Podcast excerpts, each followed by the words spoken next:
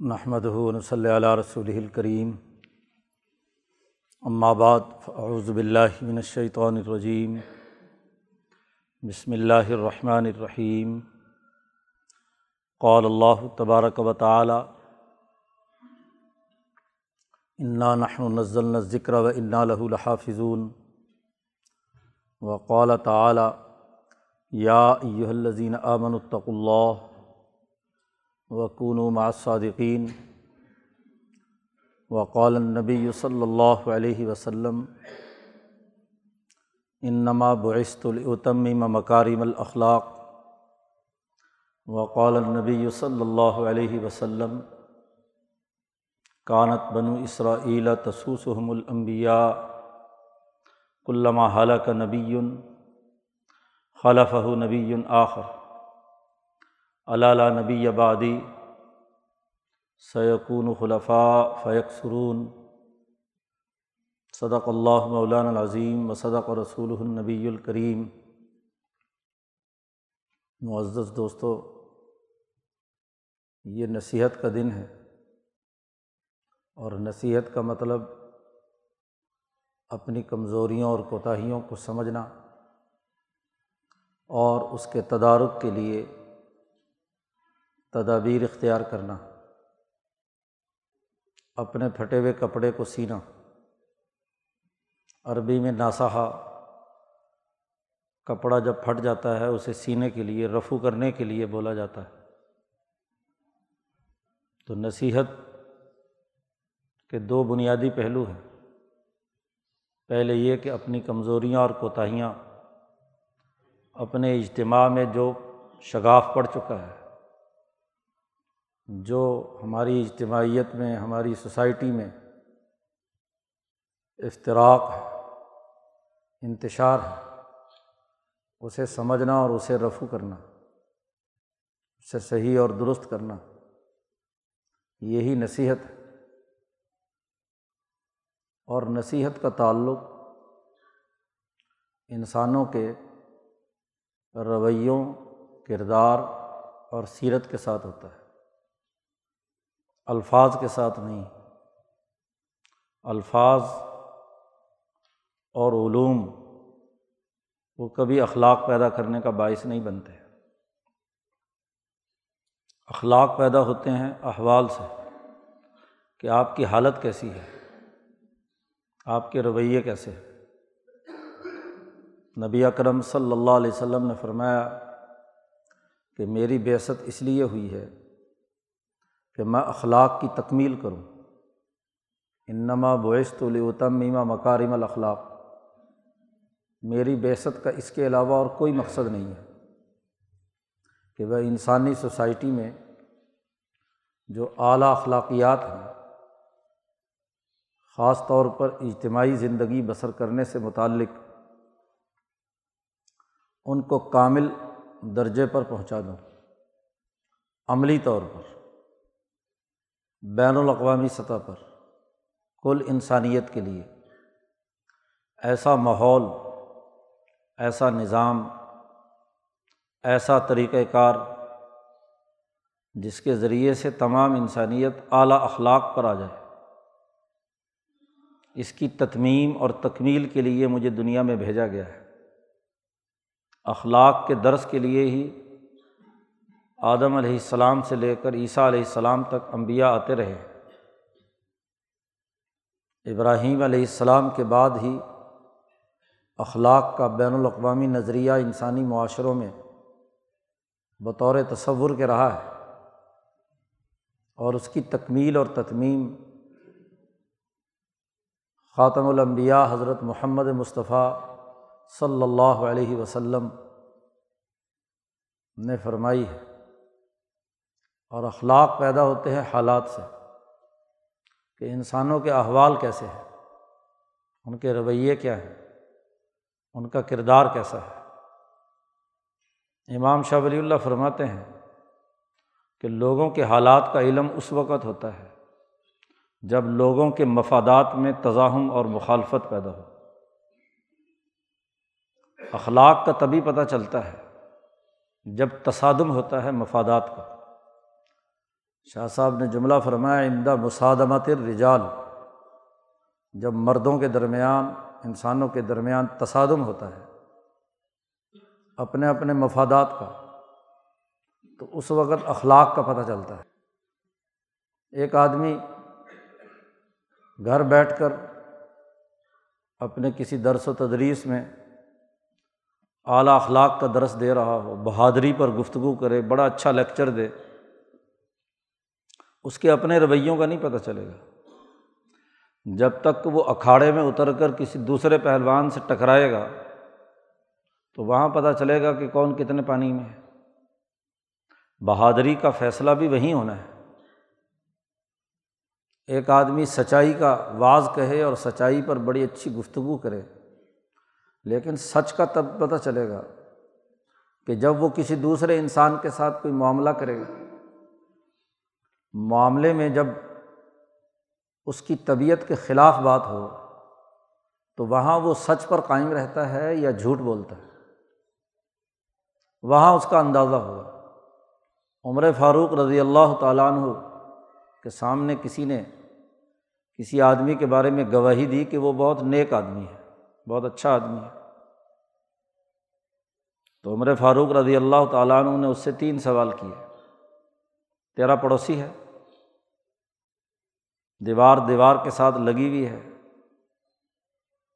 پڑوسی ہونے کی حیثیت سے تیرا اس کے ساتھ کوئی لین دین معاملات ہوتے ہیں؟ اس نے کہا، نہیں۔ عمر فاروق نے پوچھا کہ اس کے ساتھ کبھی لمبا کوئی سفر کیا ہے؟ اس نے کہا، نہیں۔ انسان کے اخلاق اور رویوں کا لمبے سفر سے پتہ چلتا ہے۔ ویسے سیر کے لیے گئے ہیں۔ شہر کے اندر دو چار گھنٹے ساتھ رہے ہیں، تو تب تو نہیں پتہ چلتا۔ سفر کم از کم تین دن کا ہوتا ہے۔ تو تین دن تک کسی کے ساتھ اکٹھے رہے ہو دن رات۔ نہیں۔ عمر فاروق نے پوچھا کہ کیا تم نے اس کے ساتھ کوئی کاروبار یا معاملہ کیا، مالی لین دین کیا ہے؟ اس نے کہا نہیں۔ تو عمر فاروق نے فرمایا کہ پھر تم کیسے گواہی دیتے ہو کہ یہ سچا اور نیک آدمی اچھا آدمی تمہیں جب اس سے کبھی واہ ہی نہیں پڑا، معاملہ ہی نہیں آیا، تم نے کبھی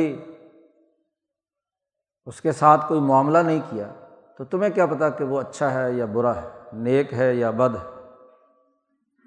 معاملے کا تو اس وقت پتہ چلے گا، سچائی کا تو اس وقت پتہ چلے گا جب تمہارے ساتھ اس کا کوئی معاملہ ہوا ہے، کوئی لین دین ہوا ہے۔ اب یہ تینوں چیزیں ایسی ہیں جس میں تصادم ہوتا ہے۔ جی پڑوسی ہے، ساتھ رہ رہے ہیں۔ کسی نہ کسی ذرا ذرا سی بات پر، کسی نے ایک کیل ٹھونکی، دوسری طرح دھمک پہنچی، وہ آ گیا کہ کیوں جی میری دیوار میں سوراخ کر رہے ہو؟ وہاں رویوں کا پتہ چلے گا نا۔ پڑوس میں ایک دوسرے کے ساتھ ایک رویہ کیا ہے؟ کیا ذرا ذرا سی بات پر لڑ رہے جھگڑ رہے ہیں؟ راستہ مشترک ہے۔ تو نے گاڑی یہاں کھڑی کیوں کی؟ میری جگہ تھی، یہ ہے، وہ ہے۔ ذرا ذرا سی بات پہ لڑیں گے۔ تو کتنی برداشت ہے آپ کے اندر کہ آپ دوسرے انسان کو بطور ہمسایہ کے کتنا برداشت کرنے کی اہلیت اور صلاحیت رکھتے ہیں؟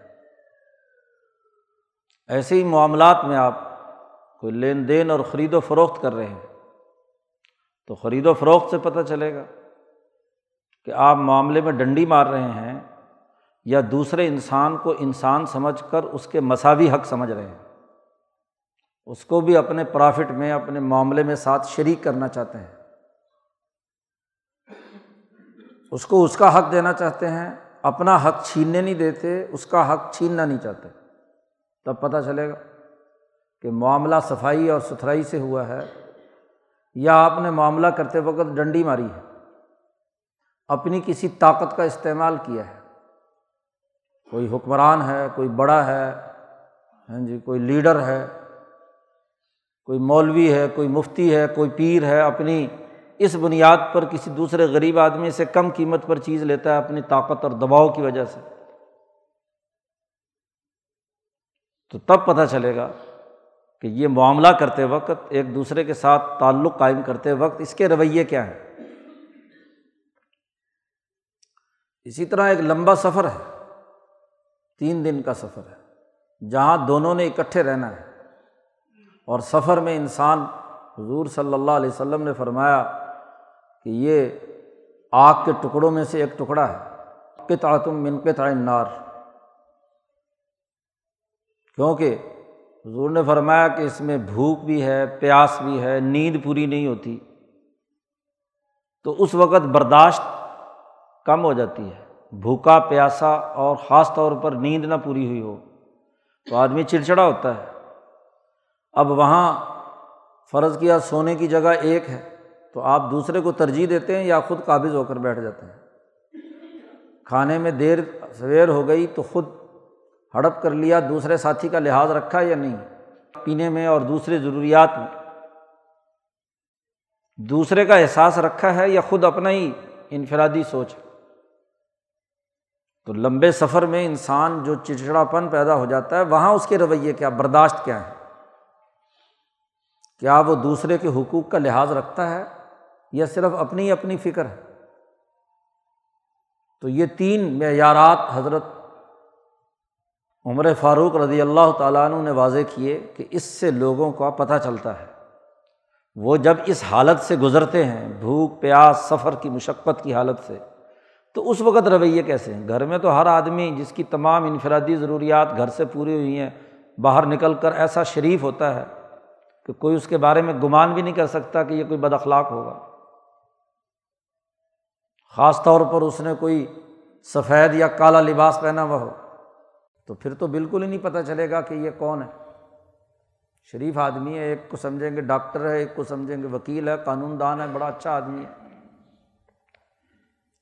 لیکن پتہ تو تب چلے گا جب آپ کوئی معاملہ طے کر رہے ہیں۔ اور ایک لمبے عرصے تک آپ نے کوئی معاملہ طے کیا ہے ایک دوسرے کے ساتھ، پھر اخلاق کا پتہ چلے گا۔ تو اخلاق احوال سے پیدا ہوتے ہیں اور احوال تصادم سے پتہ چلتے ہیں۔ لوگوں میں تصادم ہوتا ہے، معاملات کا، تعلقات کا۔ اب تصادم تو ضرور ہوتا ہے، یہ بات طے شدہ ہے۔ کیونکہ جب ہر ایک انسان دوسرے سے امتیازی خصوصیات کا حامل ہے، تو ٹکراؤ ضرور ہوتا ہے۔ جب لوگوں کے حالات میں ٹکراؤ ہوتا ہے، تو اسی ٹکراؤ کو حل کرنے کے لیے ماحول اور سسٹم بنایا جاتا ہے۔ نظام کی تشکیل کی ضرورت ہی اس لیے پیش آئی ہے کہ جب مفادات کا ٹکراؤ ہو، جب تصادم ہو، تو اس تصادم کو روکنے کے لیے قانون کیا ہے؟ طریقۂ کار کیا ہے؟ کم سے کم تصادم کے ساتھ زیادہ سے زیادہ فوائد اکٹھے کیسے کیے جا سکتے ہیں؟ آپ نہ تو مکمل طور پر تصادم روک سکتے ہیں اور نہ ہی مکمل طور پر آپ ایسا شریفانہ نظام بنا سکتے ہیں کہ جس میں ہر آدمی کسی سے کوئی ٹکراؤ نہ کرے۔ وہ تو شاید جنت میں جا کر ہی ہوگا کام۔ نظام کی ذمہ داری کیا ہوتی ہے؟ سوسائٹی میں سسٹم کی ضرورت کیوں پیش آتی ہے؟ اسی لیے کہ جب لوگوں کے درمیان اخلاقیات کا، رویوں کا تصادم ہو، اعمال کا تصادم ہو، تو سسٹم اسے حل کرے۔ اس میں وہ طاقت اور توانائی موجود ہو کہ وہ ان معاملات کو حل کرنے کے لیے قانون، ضابطے پروسیجر اور عملی طریقۂ کار متعین کرے تاکہ تصادم کی کوئی نوعیت پیدا نہ ہو۔ ہزاروں سال سے انسانوں نے تجربے کے ساتھ ہر شعبے میں جتنے بھی قوانین بنائے ہیں، بلکہ جتنے دنیا میں علوم تخلیق پذیر ہوئے ہیں۔ اور ان علوم پر عمل درآمد کے جتنے بھی سسٹم وجود میں آئے ہیں، اس کی بنیاد یہی رہی ہے کہ ہر شعبے کے الگ الگ ذمہ داریاں طریقۂ کار ڈیفائن کر دیا جائے کہ یہ یہ علم ہے، اس علم کے لوگوں کو یہ یہ کام کرنے ہیں اور یہ ایک دوسرا علم ہے، اس کے لیے لوگوں کو یہ یہ کام کرنے ہیں اور ان ان ذمہ داریوں کو نبھانا ہے۔ ان پر عمل درآمد کرنا ہے۔ ہر پروفیشن کسی بھی سوسائٹی میں جتنے پروفیشنز ہیں، ان تمام میں سسٹم بنانے کی ضرورت اس لیے پیش آئی ہے کہ ان کی جو داخلی دائرۂ کار ہے، وہ بھی متعین ہو ایک پروفیشن میں ایک ڈاکٹر نے مثلاً کیا کام کرنا ہے؟ ایک نرس نے کیا کام کرنا ہے؟ ایک سرجری کرنے والے کی کیا ذمہ داری ہے؟ وغیرہ وغیرہ۔ مینجمنٹ ہے تو اس کی کیا ذمہ داری ہے؟ مدعی دعویٰ کیسے پیش کرے؟ ظاہرہ مدعی اور مدعا کے درمیان تصادم تو مفادات کا ہے، تبھی تو وہ عدالت آیا ہے۔ تو اس کے لیے ایک ادارہ بنایا جاتا ہے عدالت کا۔ دعویٰ پیش کرنے کا صحیح طریقۂ کار کیا ہے؟ مدعی ادھر ادھر کی لایانی باتیں کرے۔ تو عدالت کا وقت بھی ضائع ہوتا ہے۔ اور دعوے کا بھی نہیں پتہ چلتا کہ مطالبہ اس کا کیا ہے، چاہتا کیا ہے یہ۔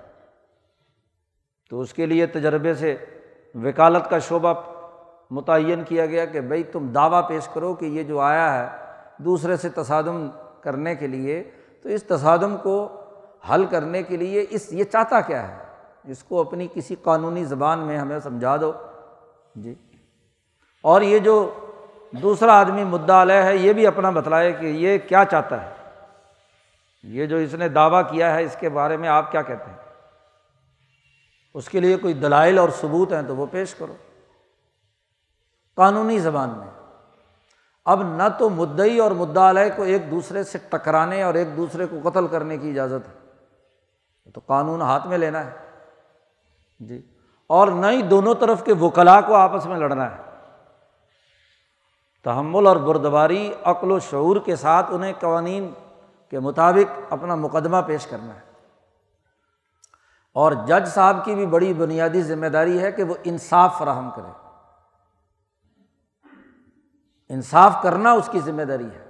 قطع نظر اس بات کے کہ مدعی یا مدعا علیہ نے صحیح طریقے سے مقدمہ پیش کیا ہے یا نہیں۔ حالات و واقعات یا حقائق جس رخ پر جا رہے ہیں اس کے مطابق جو انصاف اسے مہیا کرے۔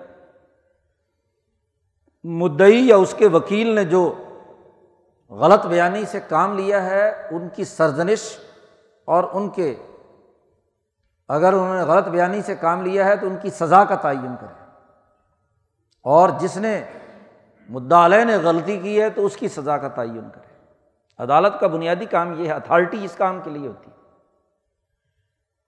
تو سسٹم، عدالتی نظام، میڈیکل سسٹم، قانونی نظام، پارلیمنٹ، انتظامی امور مینجمنٹ یہ سارے شعبے اس لیے بنائے جاتے ہیں کہ اس کے ذریعے سے سوسائٹی کے اندر تصادم نہ ہو۔ یہ اخلاق کی تکمیل ہے۔ حضرت محمد مصطفیٰ صلی اللہ علیہ وسلم نے جب اخلاق کی تکمیل کی بات فرمائی تو آپ نے ایسا ہی نظام بنایا۔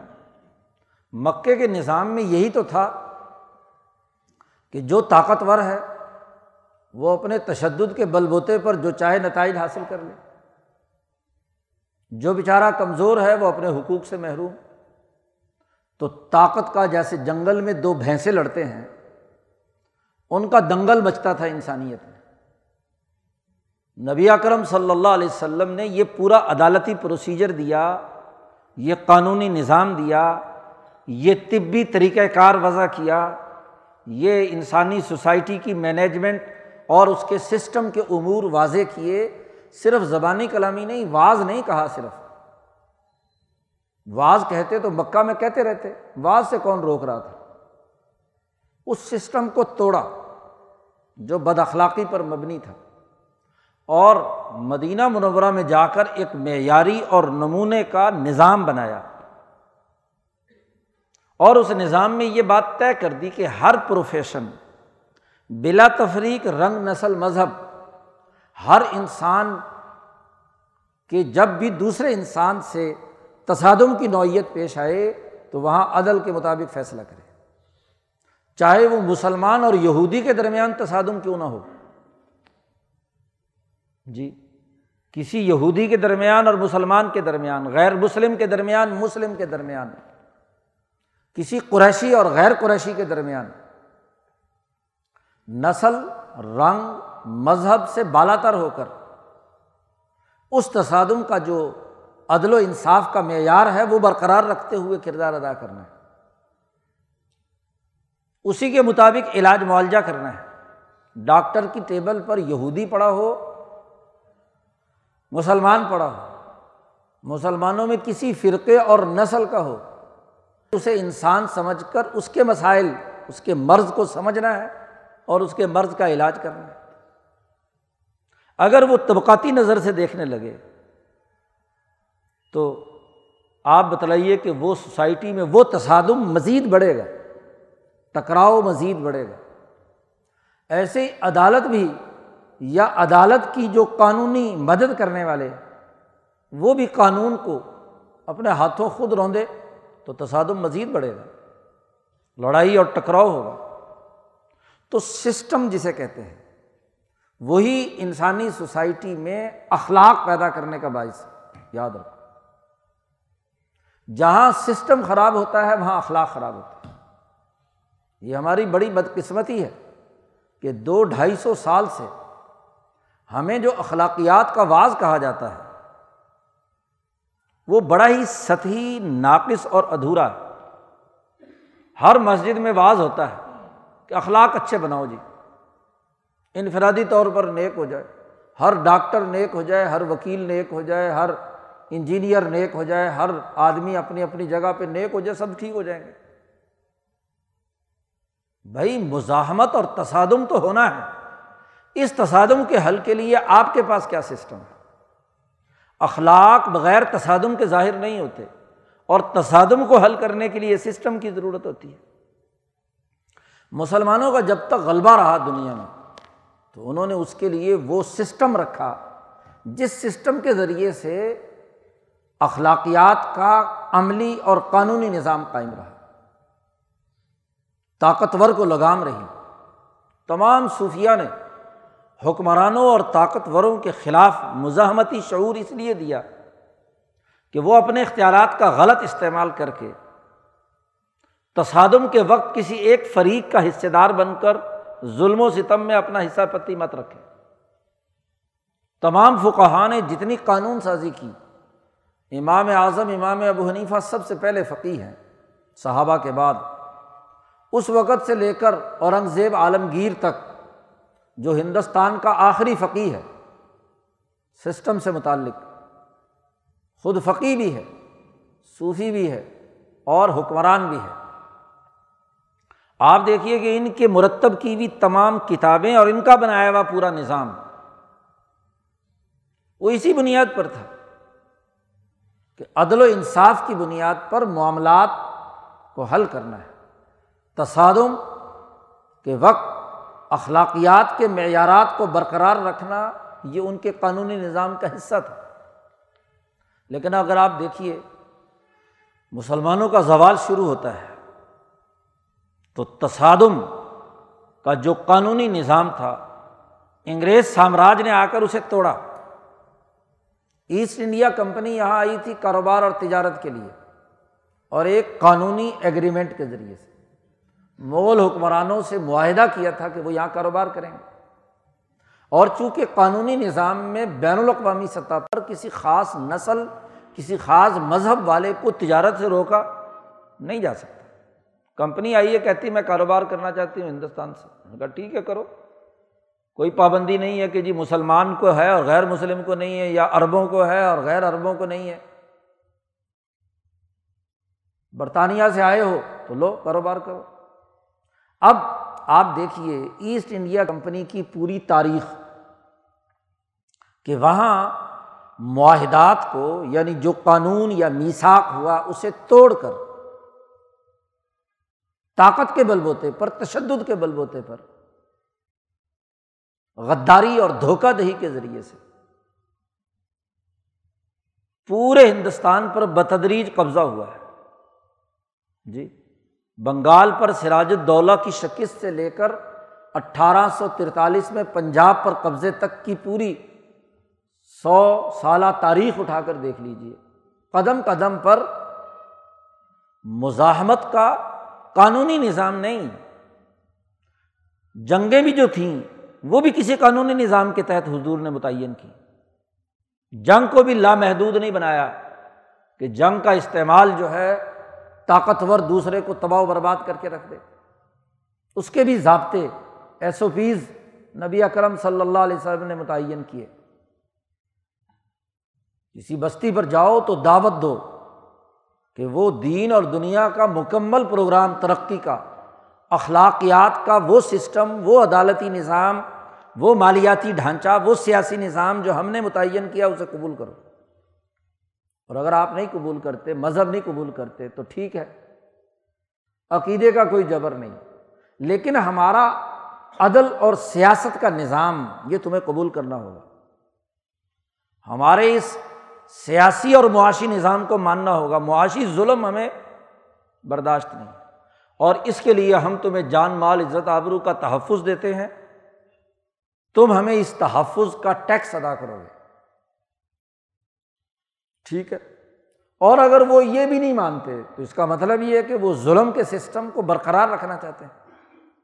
وہ اس تصادم اور مزاحمت کے پورے عمل کو کسی قانونی دائرے میں نہیں لانے دینا چاہتے۔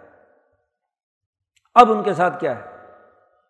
لڑائی ہے، اب تصادم ہے۔ اور یہ تصادم کے لیے طاقت کا استعمال ہے۔ اور اس طاقت کے استعمال کے لیے بھی پابندی لگا دی۔ کسی عورت پر، کسی مریض پر، کسی بچے پر، کسی مذہبی رہنما پر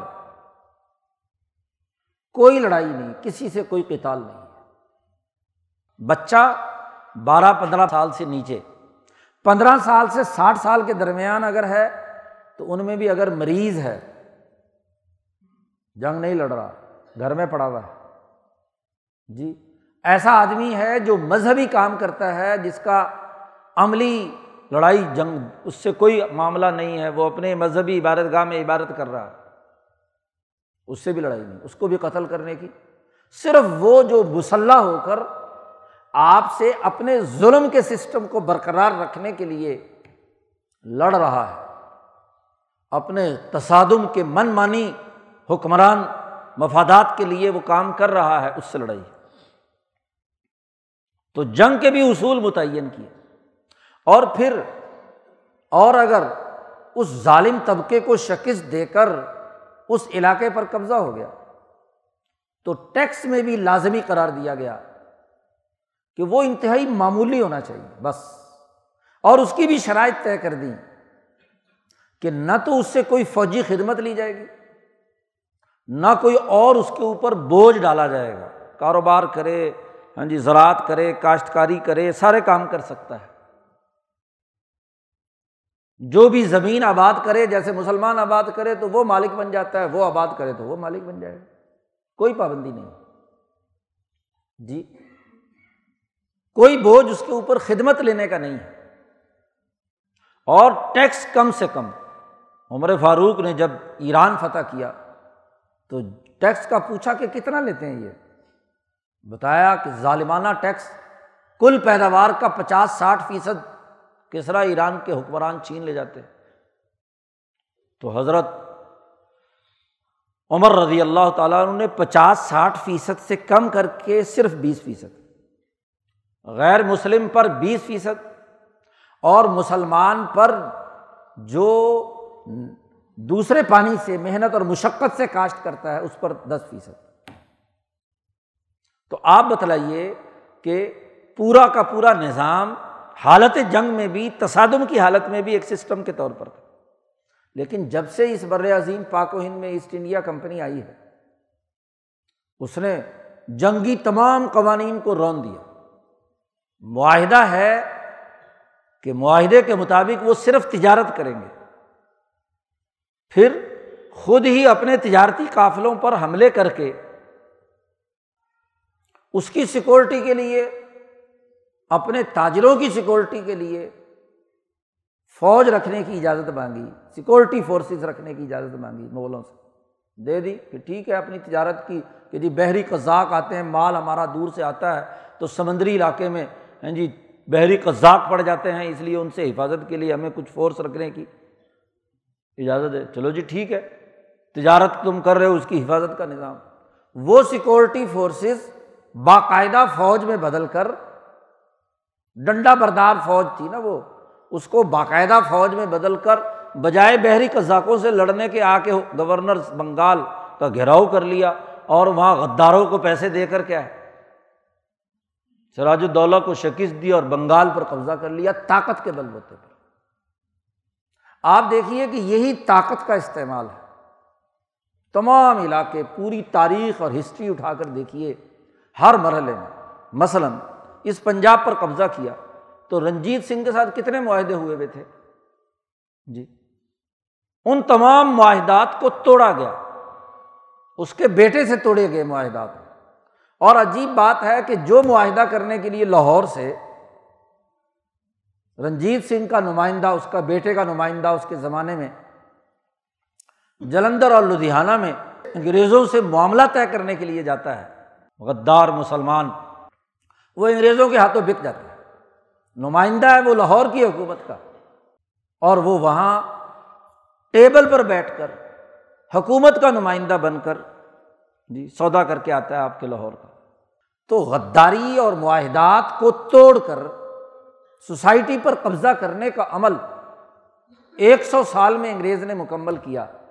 اور یہاں جو سسٹم بنائے، وہ انسانی تصادم کو حل کرنے کے لیے نہیں تھے، بلکہ ڈیوائڈ اینڈ رول کی سیاست کے تحت تصادم کروا کے اپنے مفادات حاصل کرنے کے۔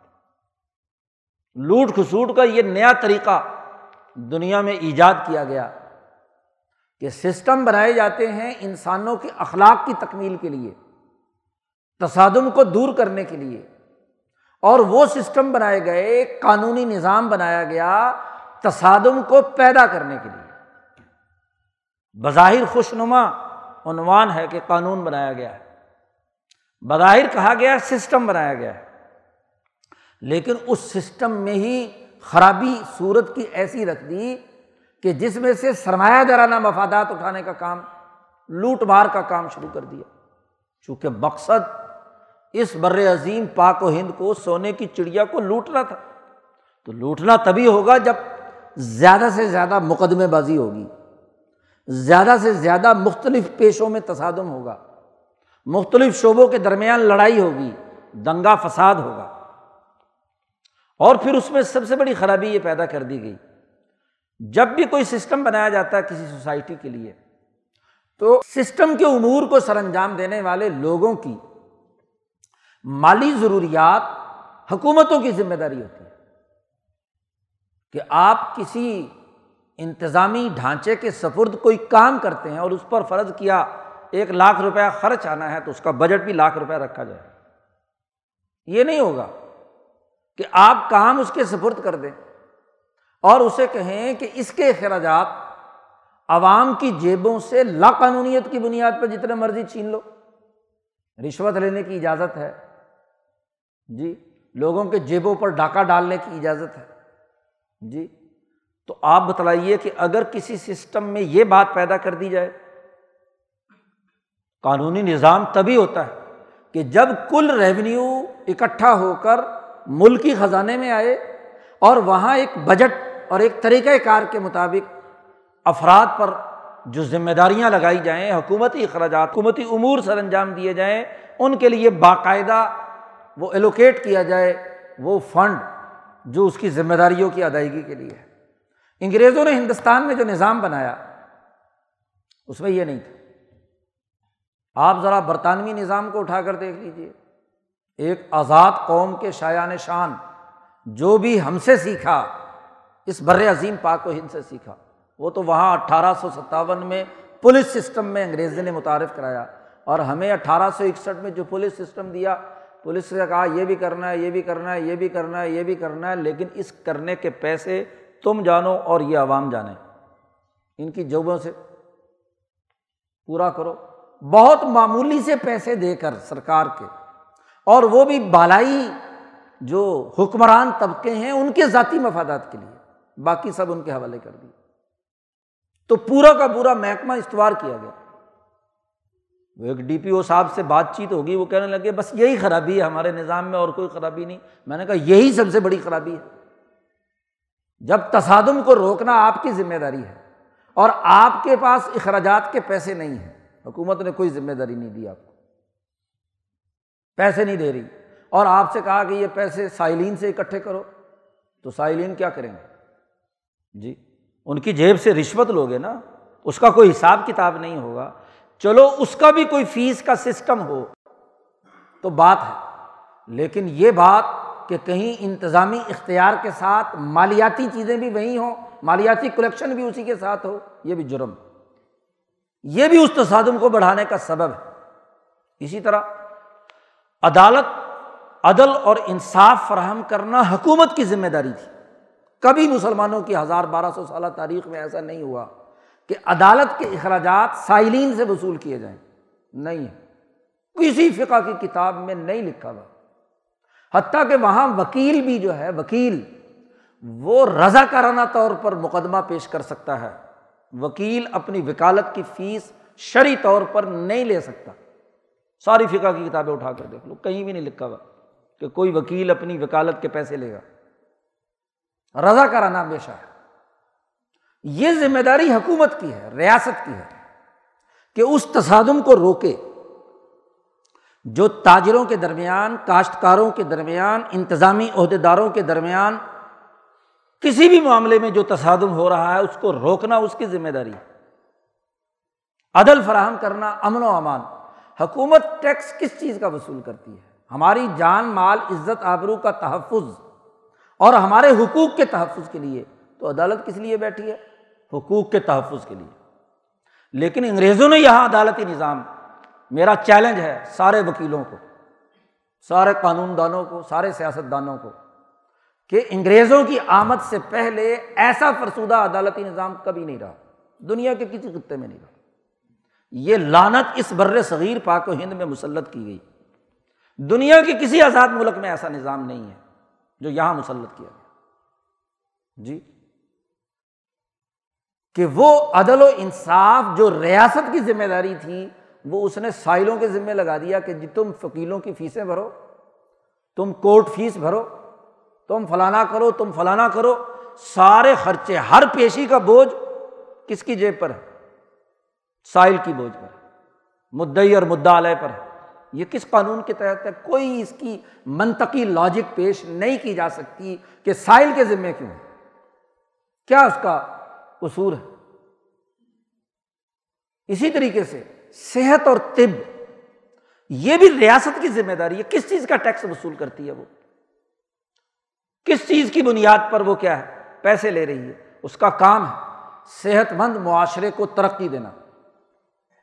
اس کی صحت کی ضمانت دینا، اس کی طبی ضروریات کو پورا کرنا۔ تاریخ اٹھا کر دیکھ لیجیے ڈاکٹروں نے فیسیں وصول کی تھی۔ نہیں، طبیب ہمیشہ، یہ تو انگریز کی آمد کے بعد کی لانت ہے، جو حکیموں اور طبیبوں نے لاکھوں کروڑوں روپے وصول کرنے شروع کر دیے۔ جی میڈیکل سائنسز کے نام پر لوٹ کسوٹ کی ان فارماسیوٹیکل کمپنیوں نے جو عالمی سرمایہ داری نظام کی ایجنٹ ہیں، انہوں نے صحت کو مہنگا کر دیا۔ بھائی، ریاست کے پاس تمام وسائل جائیں گے۔ ریاست کو یہ حق ہے کہ لوگوں کی کل آمدنی میں جتنا چاہے ٹیکس لگا دے۔ لیکن اس کی ذمہ داری ہے صحت، تعلیم، عدالت، فیصلے، امن سیکورٹی چار پانچ بنیادی انسانی حقوق وہ ریاست کی ذمہ داری ہے۔ اور ریاست لوگوں سے، خاص طور پر لوگوں میں بھی، مالداروں سے بھاری ٹیکس وصول کر سکتی ہے۔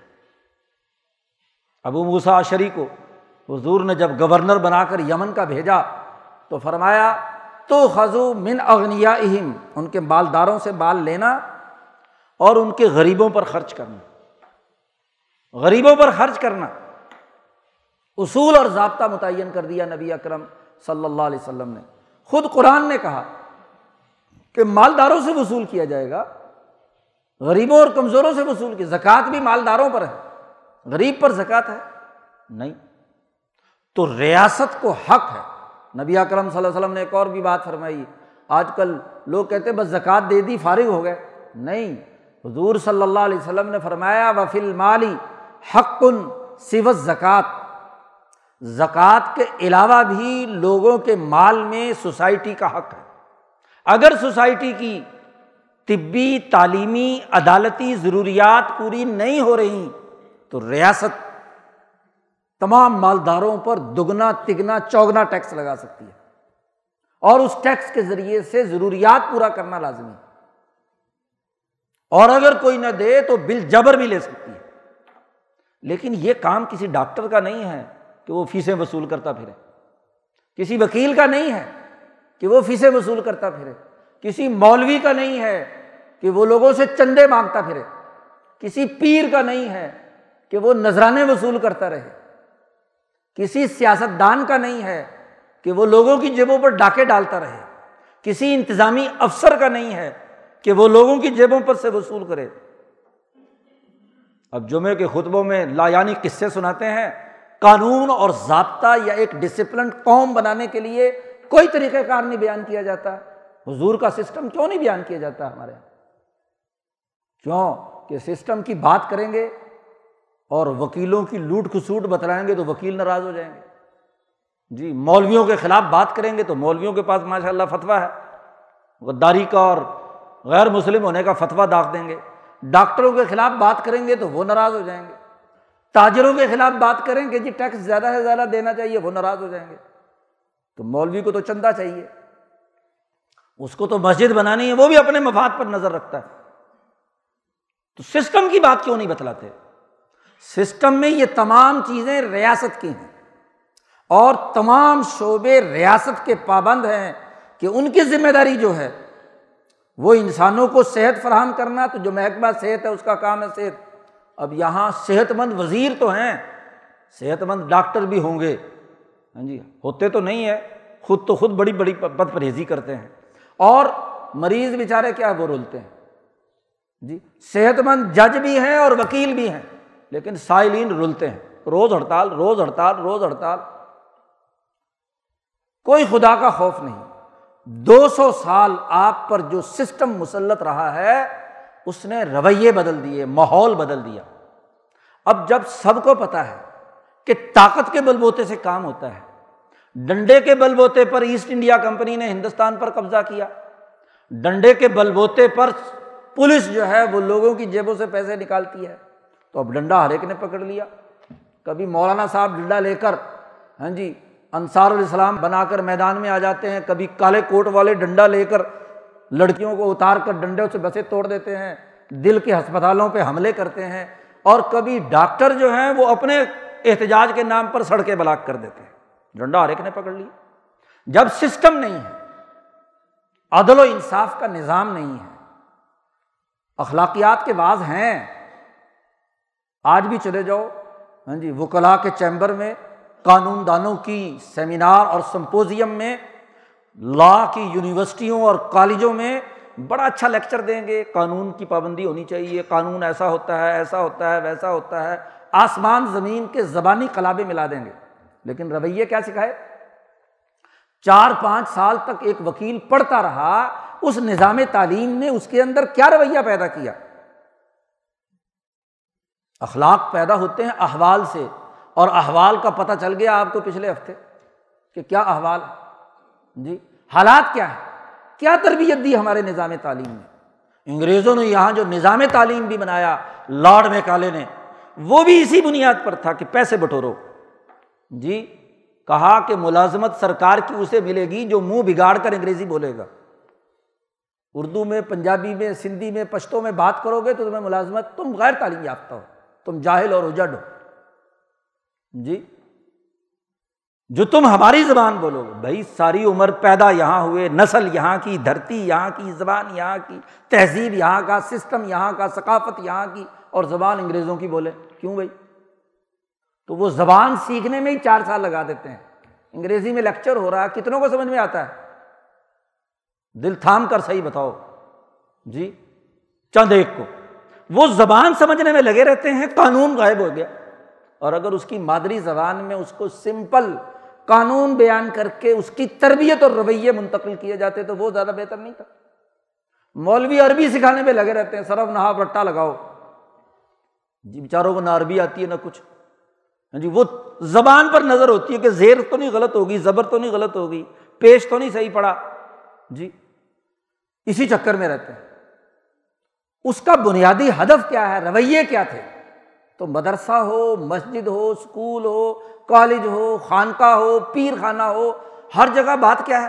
لفظوں کے پیچھے کھیل رہے ہیں۔ لفظوں کی بحثیں بہت ہیں لفظی طور پر بڑی زبانی جمع خرچ ہے۔ لیکن اس کے نتیجے میں اخلاق کیا پیدا کیے؟ ان کی حالت کیا ہوئی؟ آٹھ سال تک ایک مولوی مدرسے میں پڑھتا ہے۔ ہاں جی سولہ سال کی ایک ڈگری لے کر باہر نکلتا ہے۔ رویے اس کے کیا ہے سیاست میں وہی کچھ کرتا ہے جو ایک بدماش سیاست دان کرتا ہے۔ کاروبار میں وہی کچھ کرتا ہے جو یہاں کا کاروباری کرتا ہے۔ سڑک پر چلتے ہوئے اس کا رویہ وہی ہے جو ایک ان پڑھ اور جاہل کا ہے۔ جی۔ چودہ، پندرہ سال، سولہ سال کی تعلیم ہاں جی وکیل پڑھ کر باہر نکلتا ہے۔ کیا رویہ اپنایا اس نے؟ کیا طریقہ کار اپنایا؟ ایک ڈاکٹر چودہ، پندرہ، سولہ سال پڑھ کر نکلا، اس کا رویہ کیا ہے؟ جی؟ ہمارے اندر جو مرض پیدا ہو چکا ہے، وہ غلامی کے زمانے کی نفسیات ہے چونکہ طاقت کے استعمال سے سب کچھ ہوتا ہے۔ جی انگریز اسی کی بنیاد پر کام کرتے رہے، تو وہی ہماری نفسیات میں داخل ہے۔ اب ہم لائن میں کھڑے ہو کر دوائی لینے کے لیے تیار نہیں ہے جیسے تمہیں اپنی ماں کا درد ہے کہ ماں کی دوائی چاہیے ہے، ایسے وہ انسان بھی تو ہے جو وہاں بیٹھا ہوا ہے کاؤنٹر پہ۔ اس کے دس ہاتھ ہیں۔ جی کہ وہ آپ کو دوائی سب سے پہلے دے۔ لائن توڑنا بڑا فخر محسوس کرتے ہیں، اشارہ توڑنا بڑا فخر محسوس کرتے ہیں، ٹریفک دوسری رانگ سائڈ پر چلانا بڑا فخر محسوس کرتے ہیں۔ کہتے بڑا ہم نے کام کیا ہے کہ جی ہم غلط راستے سے آ گئے۔ شارٹ کٹ مارا، چاہے حادثہ ہو، کچھ بھی ہو، جتنے مرضی یو ٹرن بنا لو، جتنا مرضی سنگل، سگنل فری کیا ہے، سڑک بنا دو، اور وہاں ہر جگہ پر کیا موٹر سائیکل والے ضرور کھڑے ہوئے ہوں گے غلام سائڈ سے کراس کرنے کے لیے۔ تو غیر مہذب قوم، غیر مہذب معاشرہ، جنگل کا معاشرہ، وجہ کیا ہے؟ سسٹم غلط ہے۔ یہ بات اچھی طرح ہم سب لوگوں کو سمجھ لینی چاہیے کہ سسٹم غلط ہے۔ افراد کو کنٹرول سسٹم کرتا ہے۔